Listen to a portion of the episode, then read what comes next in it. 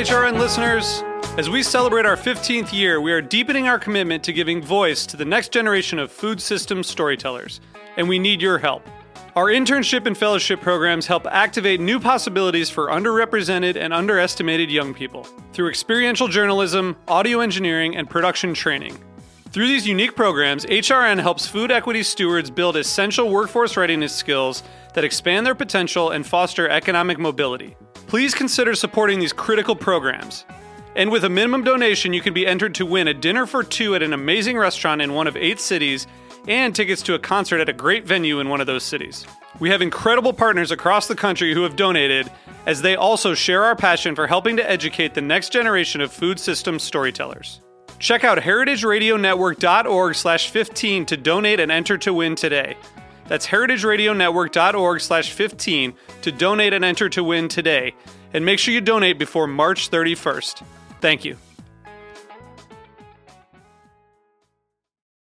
This episode is brought to you by 100 Bogart Street. Do you need a conference room for your next meeting?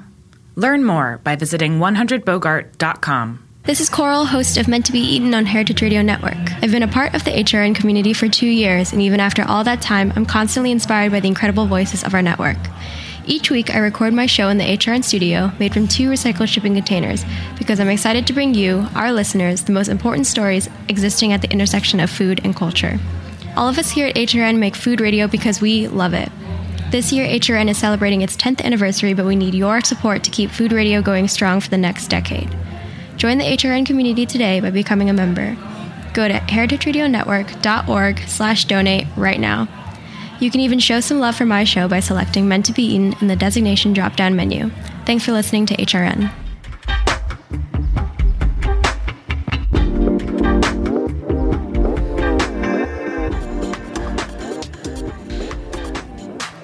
This is Meant to Be Eaten on Heritage Radio Network. I'm your host, Coralie. Maggie Gray, Sarah Horton, and Angela Stuesse, all authors on books concerning food politics, will share their respective approaches to analyzing immigrant workers' contested and changing roles in the U.S. food system with me today. With the growing trend of mindful, sustainable consumption, as Maggie Gray writes, now is the perfect time for foodies to consider the laborer. Thank you all for joining me today. Thanks. Thank Thanks you for having us. So, um, first we'll start with Maggie. Can each of you introduce yourselves and your respective area of focus? Sure. I'm Maggie Gray. I'm an associate professor at Adelphi University, and I study New York State farm workers, primarily looking at the power dynamic both on the farm and in terms of policy and legislative representation. Okay, and Sarah? Yeah, um, I'm Sarah Horton. I'm an associate professor of anthropology at the University of Colorado Denver. My areas of specialization include immigration, labor, and health. And I conducted uh, 10 years of intensive field work in a farm working community in Central California, where I interviewed over 60 farm workers, a number of labor supervisors, food safety experts, and labor advocates about labor conditions. Mm-hmm. And lastly, Angela.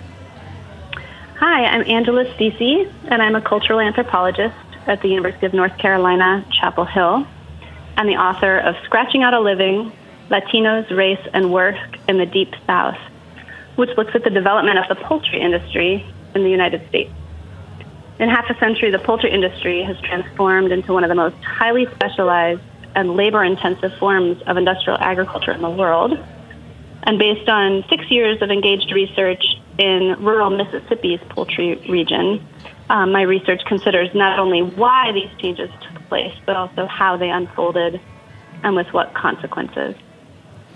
Great. So, our topics at hand um, were actually suggested to me by a lot of listeners. Um, a lot of people know that quote unquote immigration labor is a problem, but they don't really know where to start or where to or what to even think about it. So um, each of you are very steeped in the issues we're talking about today. But before we dive in, can each of you kind of explain what issues are riddling our system and how each of your approaches um, tackle said issues? I'm sure. This, I'll start. This is Maggie Gray. So, my book, Labor and the Locavore, and I just want to point out all of our books are published by the University of California Press.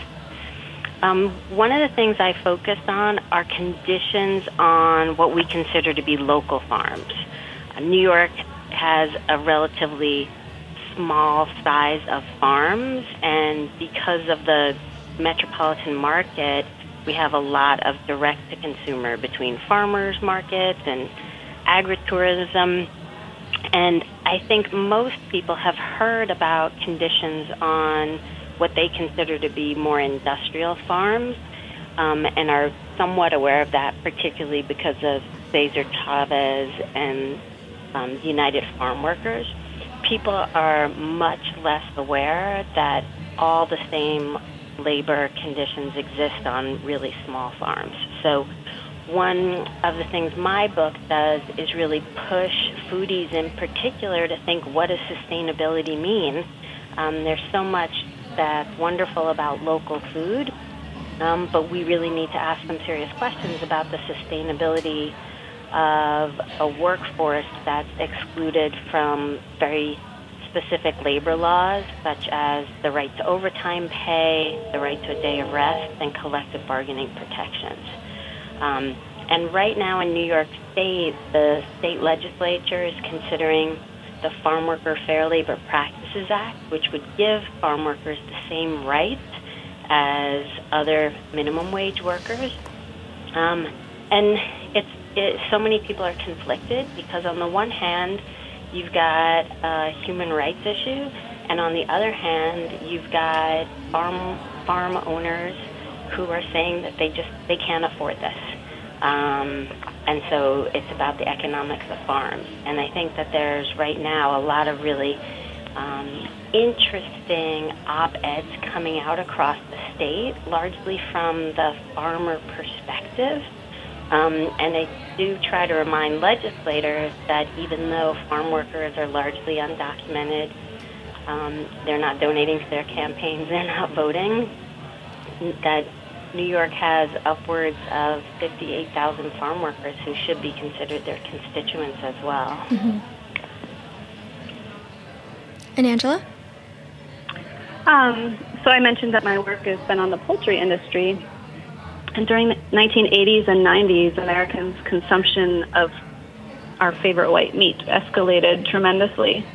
Um, so the industry, which is located primarily in the U.S. South, embraced globalization and began began recruiting immigrant workers at unprecedented rates. Um, so as the industry consolidated and production was quote unquote de-skilled and sped up, management sought to reduce costs by increasing the supply of available workers, uh, and they did this um, by recruiting immigrant workers, in the case of Mississippi, from across Latin America. Um, and by the year 2000, over half of the country's quarter million poultry workers were immigrants. So I think when you're asking sort of what are the big the big problems in the system, um, you know, this our industrial food system is really set up on uh, the exploitation of racialized bodies, and the industry sort of augments and, and encourages these sorts of um, perceptions of difference and incompatibility across different workforces, black and brown bodies mostly, um, right, in order to keep worker organizing at bay and keep labor prices low so that we can buy cheap chicken. Mm, and Sarah? Yeah, so my work focuses on labor conditions in larger agricultural companies in California Central Valley. And Maggie mentioned that you have this uh, policy of agricultural exceptionalism in the United States where farm workers are exempt from the standard labor protections that prevail in most other industries.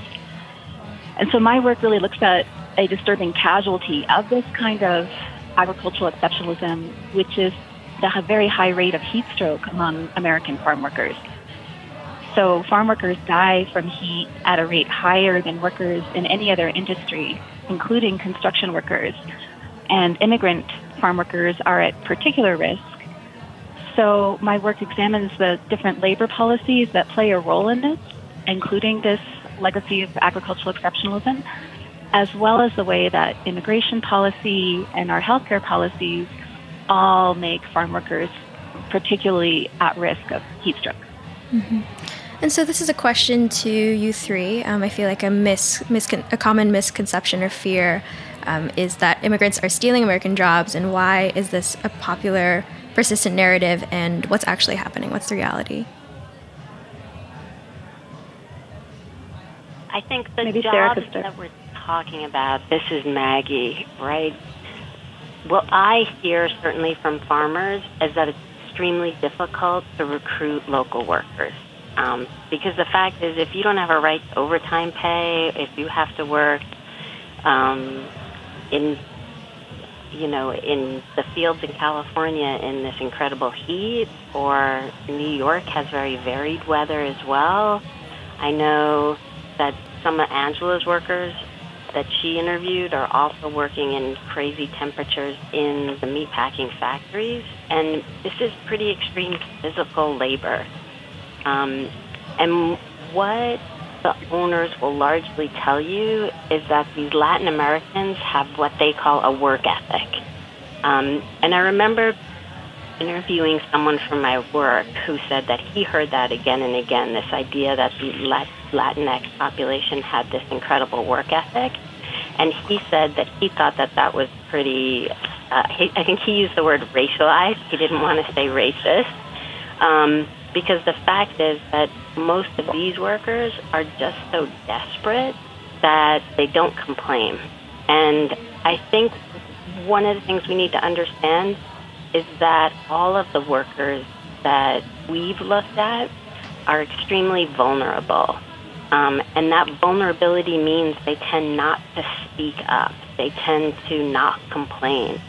Um, or if they ha- have had the experience of speaking up or asking for something to change and then it doesn't happen. So it can be extremely demoralizing experience. And the same way that Angela pointed out that the meatpacking industry sought out vulnerable workers to replace previous workers, um, they're doing that very intentionally because they know these workers are going to work extremely hard and not complain. And, you know, one of the things that's a hallmark of this country is that the democratic spirit, and we have these incredible labor legislation that cover most workers. And if you're a citizen, chances are you're not afraid to stand up for your own rights. Um, but again and again, we see scenarios where workers in the food industry, particularly those who are new immigrants, are just so vulnerable that they're afraid to speak up. Mm-hmm. Yeah, I want to continue unpacking this. In what ways are they vulnerable? Sarah or Angela, do you want to take that on? Sure, I'd be happy to. Go ahead. Um, so this is Sarah. So um, in one of my foci in looking at agriculture in California was the ways that employers actually manipulate workers' lack of legal status to ensure that they are particularly vulnerable and don't speak up to protest labor abuses.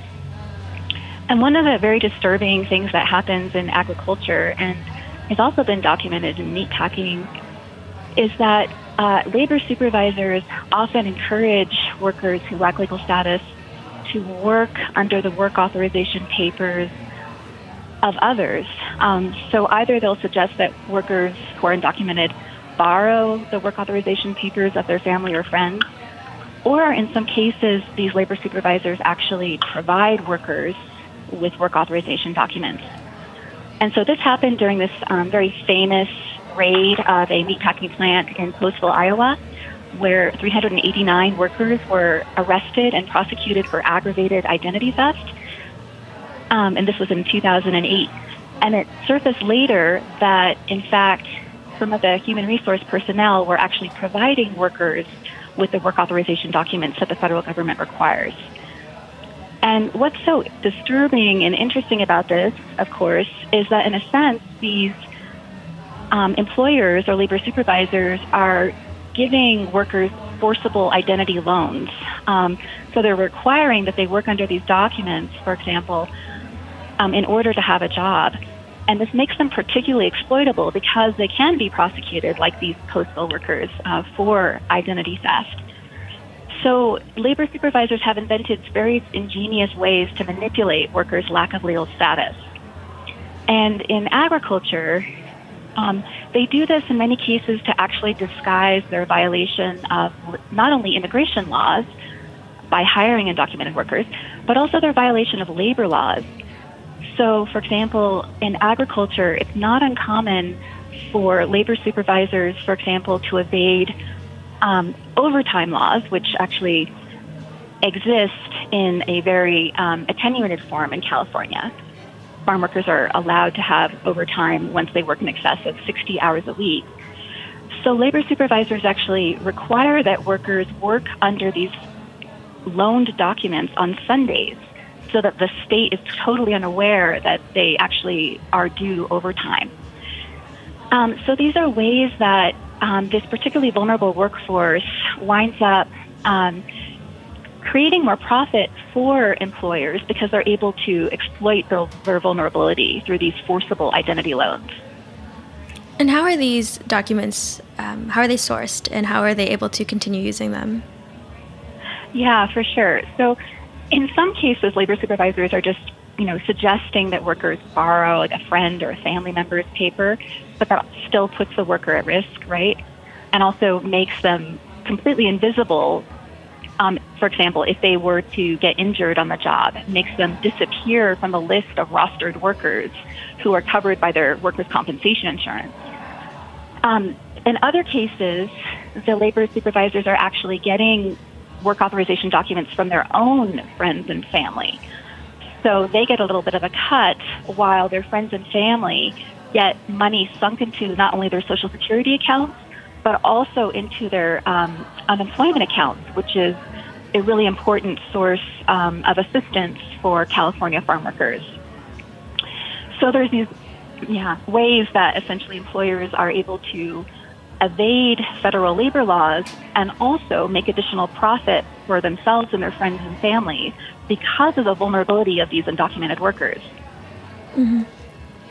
Angela, so in your book, you write about um, this kind of discourse around quote unquote lazy black folks who don't want to work and quote unquote hardworking immigrants with a strong work ethic. And on the flip side, um, what makes a quote unquote good farm worker? How are farm workers forced to assimilate and why are they discouraged from becoming American? Yeah, well, I think it's important to think a little bit more about this question of labor shortage or, or hard workers, um, which Maggie brings up. So, in um, in the context of the poultry industry, which is largely rooted in the U.S. South, the production of the chicken that we eat has always been sort of racialized in different ways. And so, part of the story that I tell in Scratching Out a Living is that until the 1960s, the poultry industry refused to hire an Af- hire African Americans. And it was thanks to the momentum of the civil rights movement that the plants in Mississippi eventually ceded to black demands for work opportunities. Uh, and in fact, at one Mississippi plant, within a week of opening to African American workers, the white women who had staffed the area's processing lines since World War II had abandoned their jobs, refusing to work alongside black folks. Um, so by the end of the decade, Mississippi's poultry workforce had become majority African American, and it was precisely when these black workers began to organize it uh, at their places of employment that the employers started looking further afield for labor. Uh, in Mississippi, one company started recruiting immigrants in South Florida, so that's why people were coming from over a dozen different countries across the continent. Um, but rather than acknowledging sort of their investment in keeping unions out, because this was a time of expansion of the industry, management justified their search for labor in terms of a labor shortage. Um, and so I just think we need to think carefully about this term because, in the context of immigration, it's often coupled with these discourses that you mentioned, Coral, of mm-hmm. lazy African American folks who don't want to work, quote unquote, don't want to work and this sort of the hardworking immigrants um, juxtaposes, right? Mm-hmm. So the discourses around immigrants stealing jobs or being hard workers are racialized um, Right, and so we kind of touched on this earlier, but to telescope even more out, and that while this seems like a rather obvious question, why is it that racialized and subordinated groups primarily or disproportionately make up the labor force in our food system? Why has this become the norm for so long? This is Angela. Should I start? Sure. Um, I mean, I think that there are two reasons for this. One is that capitalism rewards a corporate race to the bottom. So corporations produce and sell our food, and their eye is always on the bottom line. And that this incentive, this system incentivizes finding ways to produce food cheaply in order to maximize profits, right? Sort of cutting costs at all costs. The most variable expense in food production is the cost of labor. And how can corporations decrease labor costs? By keeping expenses associated with their with its production and shipping and warehousing and selling and serving of our food as low as possible. Um, so they do this by limiting workers' bargaining power, by compensating workers as little as possible, and minimizing the cost of workers' health and safety needs. And we know that capitalism relies on racialized, gendered, minoritized bodies to cut costs. Industrial food production, as Maggie mentioned earlier, is backbreaking, dangerous, low paid work, and Sarah mentioned um, heat illness. So, because of the structural inequalities related to race, class, and gender and citizenship status, many who work at sort of the base of our food system don't have a lot of better employment options. And the corporations that hire them are transferring as much of the risk uh, associated with capitalist food production onto their very bodies. And I don't think this changes because we, as consumers and workers and shareholders, are complicit with the system mm-hmm. that provides us with cheap food. Sarah and Maggie, did you want to add? Yeah, if I can build on that. So I think this is also going back to that question of this perception that they're taking jobs away from Americans. Um,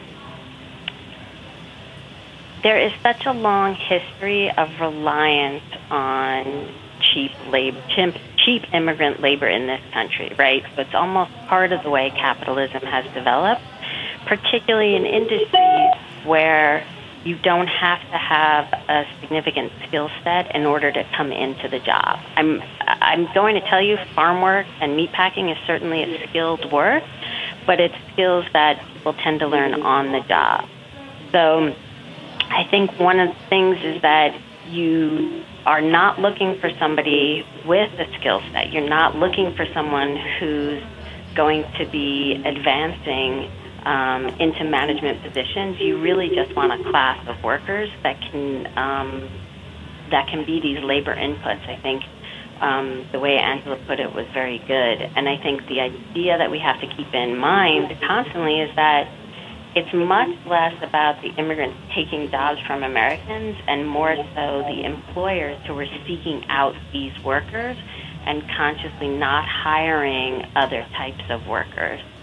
And I think the other really important legacy to keep in mind, particularly when we talk about agricultural workers, is the legacy of slavery, right? Because the Southern economy was wholly dependent on slave labor, um, and it's it's related to some of what we've already touched on.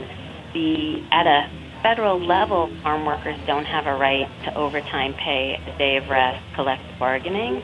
Um, as Sarah pointed out, in California, um, overtime kicks in after 60 hours, if if it's being tracked properly, that is. Um, yeah. And most states adopted these same standards, and the reason why agricultural workers were left out of these labor laws was because how strong the Southern Democrats were during the New Deal period when these laws were being passed. And I think that, again, it was very racialized legislation that left agricultural workers out because of the dependence on cheap labor.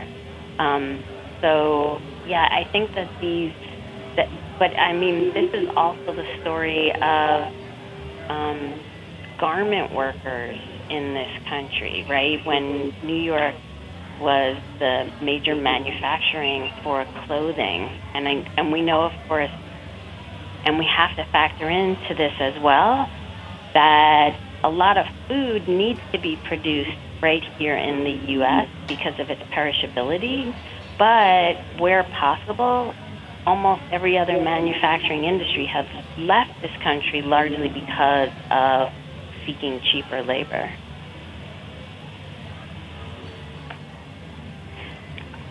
I'll add just two things to what um, Maggie and Angela said. I think they did a great job.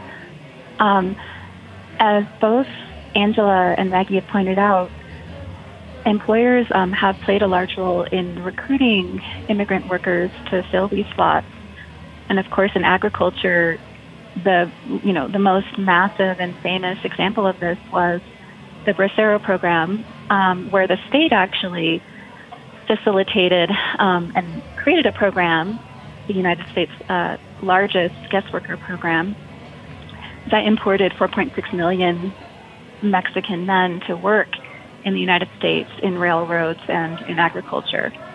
And this existed, you know, because of the of the uh, lack of workers during the World War II between 1942 and 1964.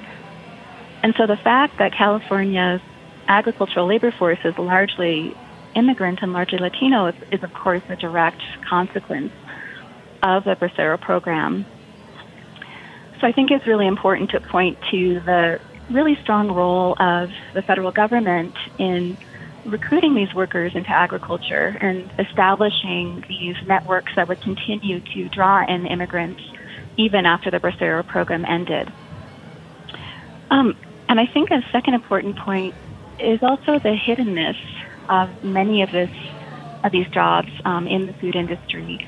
If we think about workers working in the back of a kitchen, for example, we think about farms, which tend to be in secluded rural areas, so that um, many in the American public are unaware of the kinds of conditions that do prevail on these farms, um, especially in the smaller farms, um, as Maggie has discussed.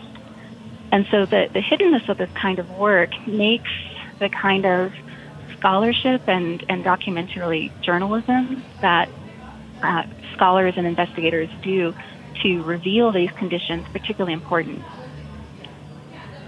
This is meant to be eaten on Heritage Radio Network. We'll be back after a short break.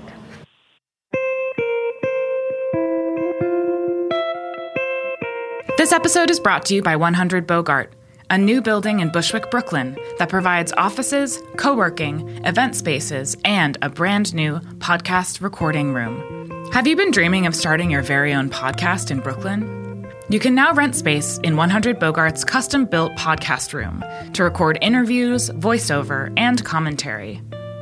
The room is fitted out with two microphones, mixing board, and a MacBook Pro running Pro Tools.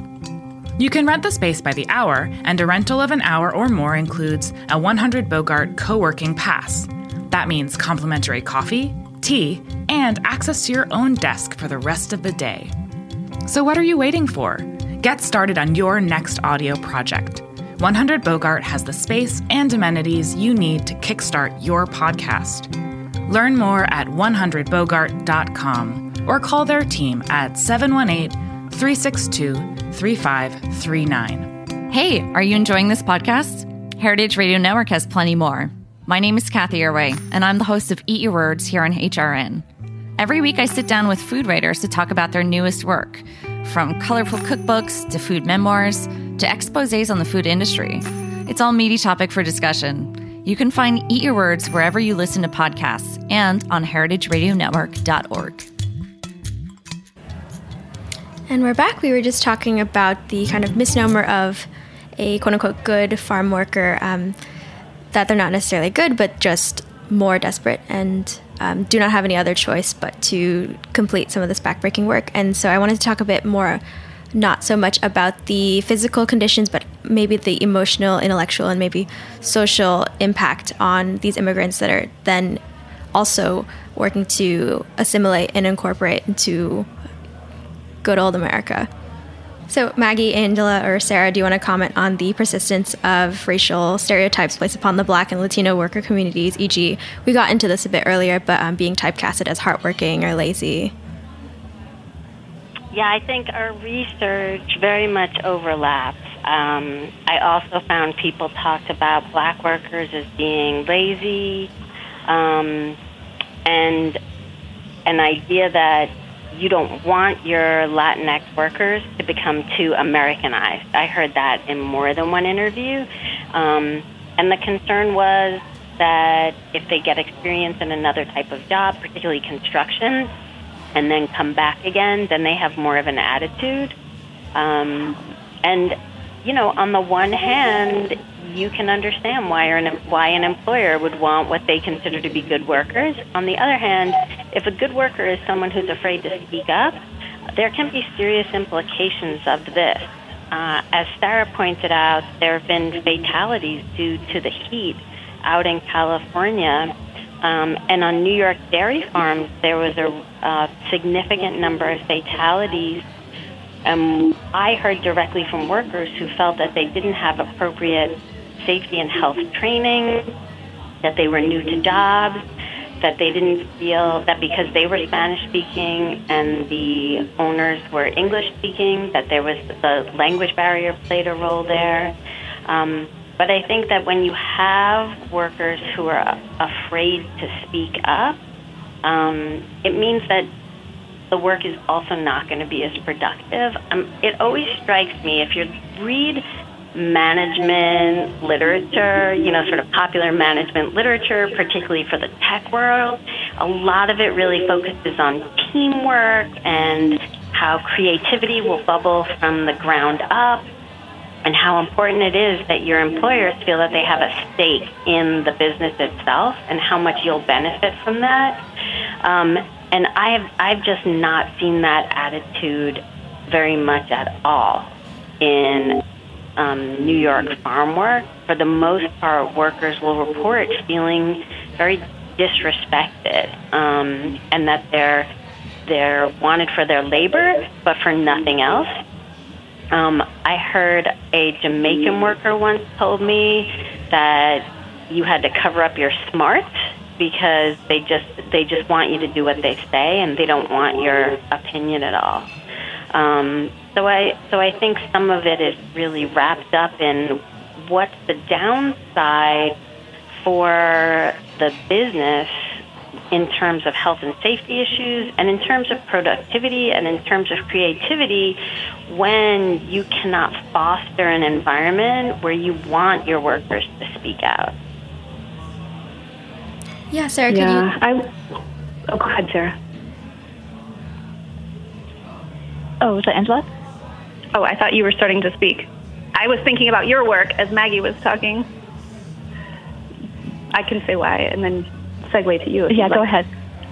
Um, well, I was thinking about sort of this tension between embracing one's identity as a good worker because it's sort of the only identity that validates you in the eyes of sort of dominant society in the U.S.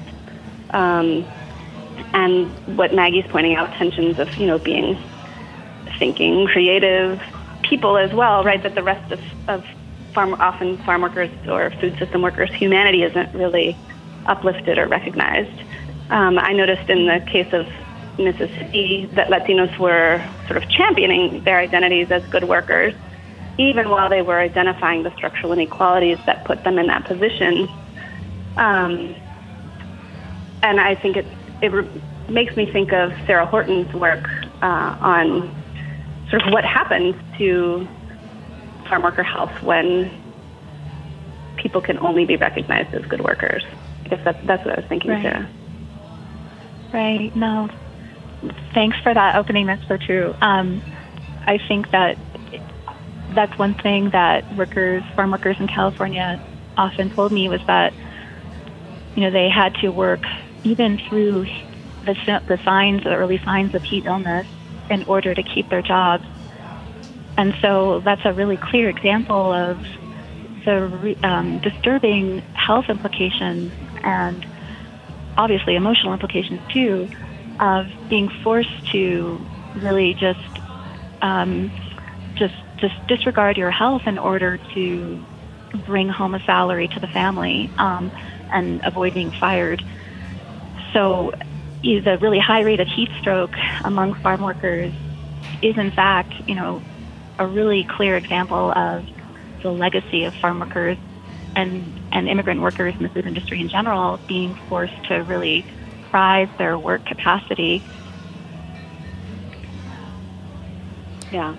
And in the case of my work in Mississippi, a fair amount of it was with African American workers who were sort of grappling with how to organize their workplace in a context where they now were working alongside a fair number of folks who didn't speak English well, who didn't have papers, um, and had sort of a critical view of this idea of Latinx workers as being good hard workers, right? Because they saw this sort of as um, management's justification for lowering wages and higher levels of mistreatment in the plants, right? And um, how this played into the management of industrial food processing, limiting workers' power.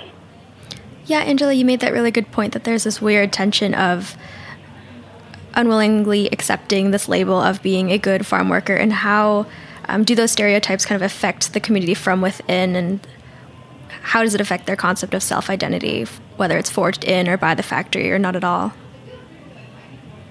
Can I chime in? Yes, please. So, one of the things I think I've certainly seen is that it, it would it's exhausting work and workers are certainly aware of the level of exploitation. But then to walk around with the identity of I'm a vulnerable exploited worker, it makes everything that much worse. So I think whenever possible, workers are trying to identify with some positive aspect of what they spend the majority of their time doing, right? So we all want to take pride in our work, and I think some of it comes out that way. So it is a contradiction or a paradox, but I think it makes sense in a way because we all want to be feeling good about some aspects of our work, right? So I've I've seen the same thing where workers can be so proud of what they can accomplish. Mm-hmm. Sarah and Angela, did you want to chime in? My work hasn't I think really that's been a on great sort of. point. Um, well, go ahead. I Sarah. do hear a lot of farm workers, particularly then, you know, um, there's you know this competition among teams, for example, to harvest the most box of boxes of cantaloupe, um, and when they're paid by piece rate, you know that is for each box of cantaloupe they fill. That encourages them, of course, to associate um, their value with the value that they're taking home as a team. So productivity becomes tied to self worth.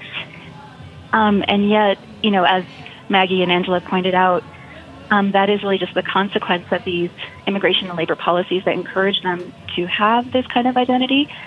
And there is also a an awareness of how exploited um, and exploitative many of the labor conditions are, um, and so I think that's why a lot of farm workers, you know, their dream is for their children, of course, to to get out of farm work, and because many of their children do, you know, are born in the U.S., um, do have legal status, um, English skills, you know, many of them can. Um, so it's kind of this um, hope for their children not to have to be identified solely by their productivity or or capacity for backbreaking hard work.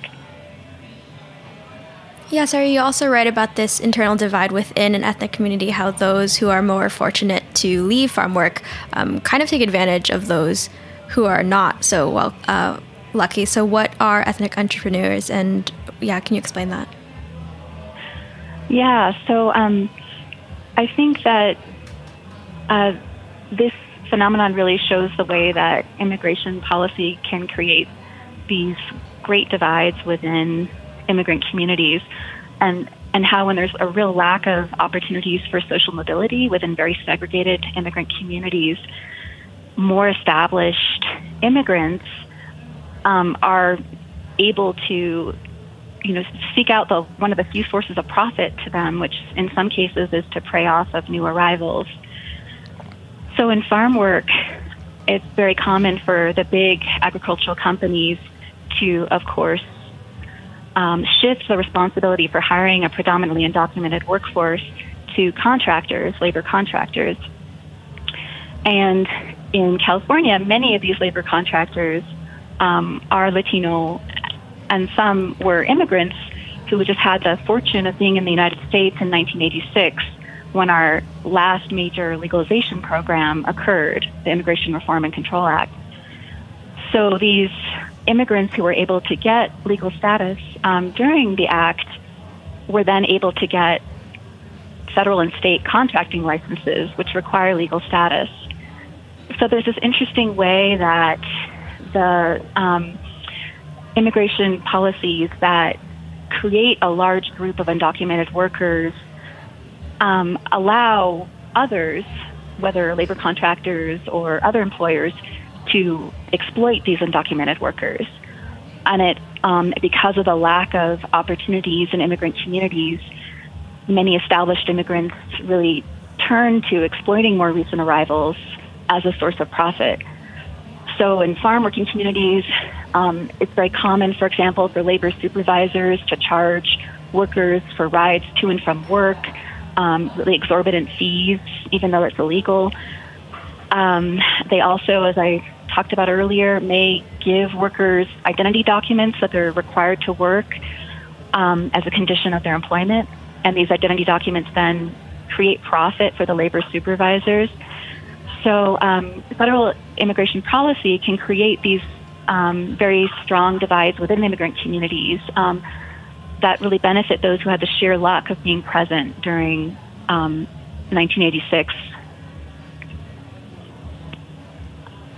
So, the uh, Maggie, you talk about how the farm owner actually has a great hand in shaping or shifting the demographic of a town um, due to the laborers that the farm owner takes on. Um, how should a responsible farm owner proceed? Is it simply a refusal of hiring immigrant laborers? Uh, that's such a good question. So, I don't. I certainly don't think it's about refusal, and I think something to keep in mind is um, some of what we've mentioned here is about a level of exploitation that rises to breaking the law and to labor abuses. Um, but in so many situations, exploitation is not just about breaking the law, labor abuses. So, Coral, if you were to work on a New York State farm, you could work 80 hours a week at just minimum wage and not have a right to a day of rest. That's hmm. perfectly legal. Um, let's say you also felt that the tools you were given weren't appropriate, and a, you and a couple of other workers went to see the boss and said, "Hey, could we get different tools here?" You could actually be fired for just going and asking for that sort of change. Whereas in industries where you have collective bargaining protections, you can't be fired just for asking for a change. So I think it, one of the things I want to say is that um, there are plenty of farmers who are following the letter of the law, but I think we would describe those conditions as really exploitive. Um, and I think one of the things for farmers that can be really challenging is that because workers are reluctant to complain, um, sometimes I actually wonder if the farmers themselves really believe that their workers don't have any issues. Um, and so I think one thing farmers can do is work with other folks as mediators to try to really get a sense of what their workers need because of the level of the fear of the workers. And again, the fear that the workers experience, uh, and a large part due to their immigration status, the farmer never has to threaten deportation, right? But that that threat is always there, no matter even if you have the most respectful employer. Um, so I think for farm owners, and I'm, I'm sure there are plenty of them out there, right? And I don't mean to characterize farm owners as, um, com- you know, completely wanting to disregard the interests of their workers. But the fact of the matter is that plenty of farmers may be going and paying above minimum wage and doing um, other things for their workers, such as providing transportation or free housing or free, free farm products. And I think one of the things that those farmers could do is recognize at the, the competitive disadvantage they are at because there's a farm down the road that might be growing the same vegetables that is paying only minimum wage and charging for housing and not giving transportation and not allowing for farm produce to be taken. So I think a lot of farmers um, understand that the way the law is structured, it's going to perpetuate a poverty on behalf of the farm workers, and so they, they, they try to do what they can. Um, and, and yet there are so many other farmers out there who don't. And the Farm Worker Fair Labor Protections Act is something that would improve conditions for all farm workers. Um, so, for example, there are plenty of farmers who say they could never pay overtime, but if they're already paying a couple of dollars over minimum wage, then they could easily just restructure the way they pay their workers to accommodate for overtime pay. Um, and un- unfortunately, I think it's very difficult for farmers to speak out on behalf of farm workers and farm worker rights um, because of the way the industry is organized and the way it's organized around these um, pretty strong agricultural organizations like the Farm Bureau or different grower associations. But I think for farmers who would be willing to reach out to um, to those with more of a worker perspective to rethink their labor practices. I also think that there are a couple of new farmer and young farmer initiatives in New York State that could really benefit from trying to embrace a worker model that's not coming from a standard management perspective, but maybe you know, bring in some labor advocates, bring in a labor union just to get advice about how to implement um, healthier and more sustainable labor practices. Yeah, and lastly, a question for all three of you um, to consider the foodie. Why is simply eating healthfully and locally and asking where I should buy my food the wrong approach? How should responsible consumers proceed?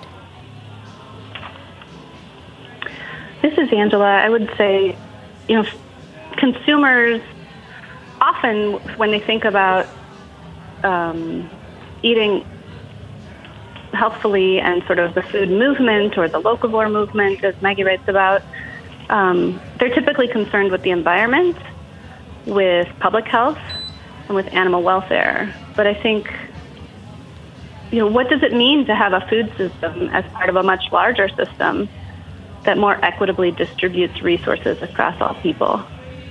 I think answering this question requires us um, as consumers and as sort of ethical humans to bring labor more centrally into the equation along time, alongside these other concerns. Um, so, how can we ensure that workers in the food system can afford to feed their own families nutritious food? Uh, that they can go to work and come home with their bodies and spirits intact? Uh, that they can organize collectively to negotiate the conditions of their employment?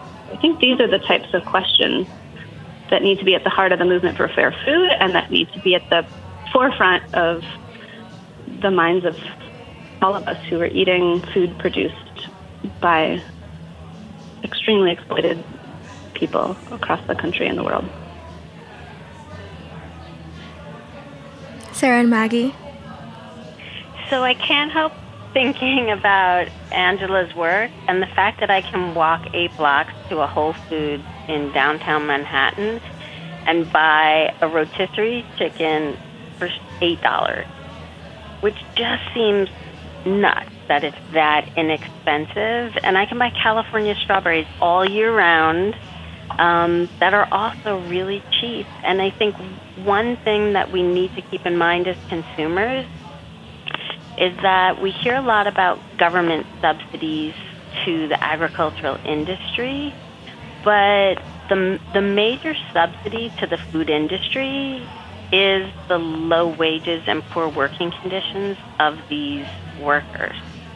Um, so, in a sense, I think the first step is for consumers to really understand this And I think this is where foodies have an edge because if you look at the marketing today of organic and the marketing of local food, this is all in response to consumer demand.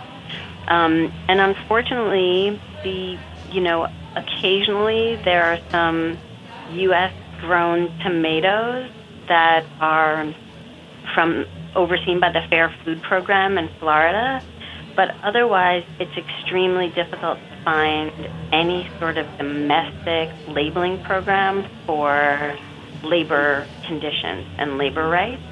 Um, and I think it's largely because, as um, I think Angela pointed out, so far consumers haven't defined the workers' conditions as something that's important to them, right? They care about the conditions that the animals experienced while they were being raised, and they care about the environment. And I think we need to think a lot deeper about what does it mean when the people growing our food and processing the animals are are experiencing the conditions they are. So I think, you know, I wish I could say here's a list of foods that and companies that should be supported, and we're just not there yet. And the way we get there is through consumer demand. So I think, you know, people listening in should certainly build more awareness. And one of the ways to start doing that is to check out the website of the Food Chain Workers Alliance. It's a national coalition of worker organizations in the food industry. Um, and you can start to learn about conditions of workers and you can learn about campaigns that are happening around the country. Yeah, Maggie, thank you for Yeah. that note. Yeah, Sarah, go ahead. Oh, yeah, no, I think that it's, as both Angela and Maggie pointed out, it's, of course, important for listeners to be concerned and aware of the labor conditions in various uh, food industries. But it's also very important for listeners to support legislation that can really benefit low wage workers. Um, so the law that um, is being proposed in New York State, for example, to make sure that farm workers enjoy the same protections as workers in most other industries. Um, the laws that are being proposed across the nation to try to dismantle this legacy of agricultural exceptionalism. And also um, reforms that would provide undocumented workers with a path towards legal status, because that will help eliminate one of the um, key ways that workers are often exploited in these industries. So workers can, of course, vote with their pocketbook, and they can also um, vote and participate in important democratic action to ensure that food workers are supported. I think that's all we have time today. Thank you all three for joining me today. Thanks, Coral. Thanks so Thank much. you. This is Meant to Be Eaten on Heritage Radio Network. We'll be back next week.